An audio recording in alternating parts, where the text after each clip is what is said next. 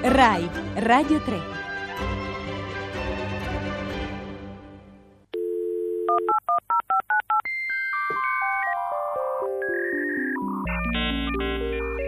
Io non ho paura.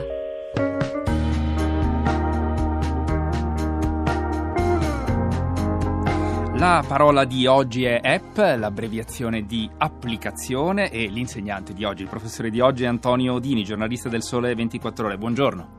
Buongiorno, buongiorno agli ascoltatori. Allora vi ricordo 335 5634 296 è anche il numero di sms dove ci potete raggiungere oltre che eh, su eh, Facebook. Antonio Dini, che cos'è eh, una app? Un'app è un software, un'applicazione come le altre, mm, di solito pensata per i telefonini oppure pensata per eh, i tablet, per i piccoli computer portatili.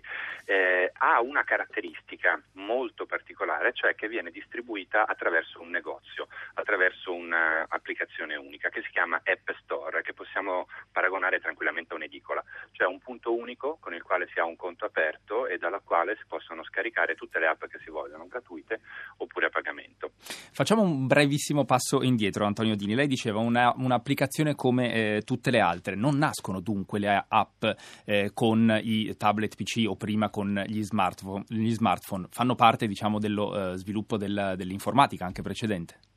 Sì, assolutamente, ma eh, sostanzialmente la, eh, la app è... Um termine app è più un'invenzione di marketing per cercare di definire questo nuovo fenomeno eh, che eh, dà l'idea di software facile da usare, facile da consumare. Nasce con forse i primi eh, telefonini Nokia, aveva delle app eh, già parecchi anni fa, quelle che noi oggi riferiamo eh, indichiamo come app nascono poco più di tre anni fa, anzi per la precisione il 10 di luglio perché il primo del 2008, perché il primo App Store eh, di cui si abbia notizia ufficiale è quello che si è inventato la Apple e se lo ha inventato per il suo iPhone. E, questo è eh, appunto, lei diceva, in tre anni è diventato è un mercato che è esploso perché eh, facciamo qualche numero Antonio Dini, si parla di eh, qualcosa come 15 miliardi di app scaricate.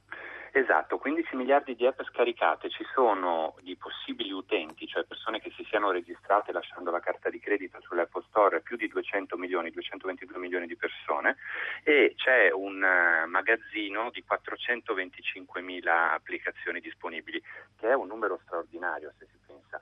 Va detto che molte di queste applicazioni sono gratuite, sono delle app molto semplici che fanno delle cose molto piccole, oppure ci sono anche delle app più costose che possono costare 2, 5, anche 10 o 20 euro e che hanno delle funzioni, degli usi più complicati, più ricchi. Sostanzialmente per rispecchiare uno, uno slogan pubblicitario che, era, eh, che, è stato coniato un po' di tempo fa, eh, c'è una app per fare tutto e è quasi vero. Ecco, questa infatti era eh, la eh, cosa che eh, volevo chiedere di raccontare un po' agli ascoltatori, magari a quelli che eh, non dovessero avere un tablet PC oppure eh, un, eh, uno smartphone, un, un, iPhone, per capire quante cose si possono fare con le applicazioni. Ci faccio qualche esempio si possono fare quasi tutte, sicuramente giocare perché le prime 5 o 6 delle 10 più vendute o delle 10 più distribuite gratuitamente sono sistematicamente dei giochi e per giochi si intendono in realtà dei piccoli scacciapensieri di cui forse il, il più famoso, il più popolare in questo momento storico è uno che si chiama Angry Birds. Eh, cioè che ha avuto un successo planetario. Totalmente planetario, piccoli uccellini da scagliare contro maialini cattivi, è anche divertente graficamente, un divertimento più per bambini ovviamente ovviamente che non per adulti, però è pur sempre giocabile. Ma poi ci sono delle app per, ad esempio, leggere i libri in formato elettronico, che si possono scaricare e visualizzare tramite app che a loro volta sono dei piccoli negozi. Oppure ci sono app, ovviamente quelle serie per scrivere, per fare i calcoli tipo Excel, tipo foglio di calcolo, per fare delle presentazioni vere e proprie come PowerPoint. Poi ci sono 10.000 altri modi di intendere le app per prenotare viaggi, per eh, accedere a funzionalità avanzate, ad esempio eh, del, del, proprio computer. Ci sono anche quelle per leggere i giornali o nel caso della radio per ascoltare la radio. Eh, ci sono veramente tantissime app, farne un catalogo eh, limitato sarebbe quasi impossibile. A me ne piace molto una che serve per comporre la musica e mixarla e ottenere alla fine, registrando anche la voce, una canzone completa senza bisogno di, di, di utilizzare uno studio di registrazione. Come avere appunto un piccolo studio di registrazione completamente a portata, tra l'altro con una eh, qualità più che discreta insomma, per gli usi eh, che se ne possono eh, fare.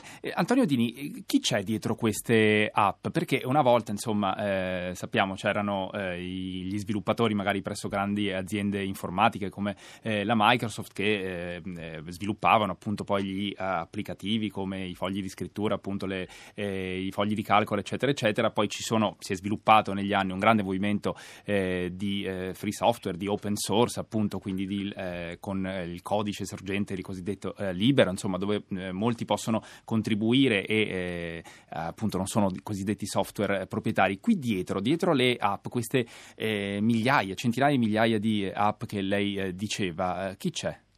Eh, questa è una, è una, bella domanda e una risposta divertente. C'è la coda lunga, eh, cioè ci sono tanti, tantissimi piccoli programmatori, oltre alle singole aziende che producono eh, il software. E, ed è forse anche questo in realtà la metà, l'altra metà del successo delle app, eh, perché non solo costano poco e sono facilmente reperibili, scaricabili e installabili, ma in realtà sono anche più facili da programmare, perché per programmare un'app per un telefonino non, non sono richiesti eh, sforzi eccessivi. Basta anche una persona sola, laddove invece per sviluppare un software più strutturato e articolato per un PC serve una, un team di programmatori e un lavoro che va avanti anche parecchi mesi, se non un paio di anni. Quindi dietro le 425.000 applicazioni in realtà ci sono tanti, tantissimi, decine di migliaia, sono quasi mezzo milione gli sviluppatori registrati creare appunto le app per l'App Store e altri ancora ce ne sono eh, per gli altri negozi di app delle altre piattaforme presenti sul mercato. Questo è straordinario perché in realtà sviluppando delle app e mettendole all'interno del negozio eh, si va a competere ad armi pari sostanzialmente sulla bravura con le app dei grandi produttori, mentre invece andare a distribuire un'app fisicamente CD nei negozi, in una catena informatica, facendo pubblicità, eccetera, eh, come avveniva nel software tradizionale, ovviamente svantaggiava moltissimo il, il piccolo sviluppatore che oltretutto magari di queste cose non ne sa neanche un granché perché è più bravo a programmare che non a fare marketing o a gestire la parte commerciale. C'è questo, un mondo assolutamente ampio e variegato. Un allargamento quindi, insomma, quello che ci sta raccontando Antonio Dini dell'accesso proprio anche per eh, chi eh, vuole produrre eh, Apple, eh, scusate, vuole, produrre, vuole produrre app e il, ehm, una, un ascoltatore, un'ascoltatrice ha scritto al 3, 355634296 favorendo questo mio lapsus ci chiede ma le app sono soltanto della Apple? Lei parzial, parzialmente ha già risposto Antonio Dini, ci spieghi meglio quali sono le alternative? Beh, le alternative ci sono. Va detto che la Apple ha avuto l'idea per prima e un successo straordinario in termini di volumi, di numeri. Però, nonostante questo, sono ovviamente nati eh, sul mercato libero delle piattaforme competitive, la più importante delle quali in questo momento è Android. Android è l'altro sistema operativo per i telefonini ehm, che utilizzano appunto questo sistema operativo fatto da Google, che ha anche questo un buon numero crescente di app. Siamo quasi nell'ordine delle 200.000, però una distribuzione, ovvero sia un un volumi di vendita molto minori, non vengono rilasciati i dati, quindi non si può dire. Poi praticamente ogni grande famiglia di, di telefonini, si pensa ai BlackBerry della RIM oppure a quelli basati su Windows ehm, Phone di, di Microsoft, hanno il loro proprio piccolo negozio di app all'interno che cresce. Nel caso di, di Windows, che, cioè di Microsoft, che è molto indietro in questo settore, anche se sta rapidamente facendo dei passi avanti, si parla di poche decine di migliaia di applicazioni disponibili e oltre a, nella, nella, modalità di App Store. E oltre a questo, per rendere un pochino più complicate le cose, va aggiunto che alcuni dei grandi produttori di apparecchi telefonici, pur usando delle piattaforme, mi viene in mente ad esempio Samsung che fa dei telefonini basati su Android, però nonostante questo all'interno ci mette anche il suo proprio App Store che funziona solo però sui suoi telefonini. Quindi è una geografia un po' frastagliata e forse uno degli effetti che eh, sta continuando a garantire il successo di Apple, che ha avuto dei risultati trimestrali un paio di giorni fa eh, ben al di sopra delle previsioni degli analisti, è proprio questa semplicità nell'approccio rispetto a una concorrenza invece molto frastagliata e anche molto complessa. E, Antonio Dini, lei eh, ci ha raccontato appunto questa geografia che si va via via eh, complicando, però insomma il ruolo dominante continua ad averlo questo eh, l'App Store di Apple e tutte le applicazioni che passano attraverso l'App Store. Però i programmatori, lei lo diceva, i programmatori registrati no? Eh, che possono appunto che producono poi le applicazioni e le mettono nel mercato. Questo significa che c'è diciamo un collo di bottiglia di regole che vanno seguite eh, per eh, produrre applicazioni che poi possono essere commercializzate solo c'è un collo di bottiglia, ma c'è anche una verifica che viene fatta prima di pubblicare le app per quanto riguarda la Apple, cioè il programmatore eh, che deve pagare una cifra bassissima, sono 99 euro l'anno per iscriversi al programma di sviluppo di Apple, eh, dopodiché ha a disposizione tutto il tempo che vuole per fare il software, ma con delle linee guida, le linee guida che sono per esempio quelle di non inserire del materiale pornografico oppure di non eh, mettere dei virus all'interno del software.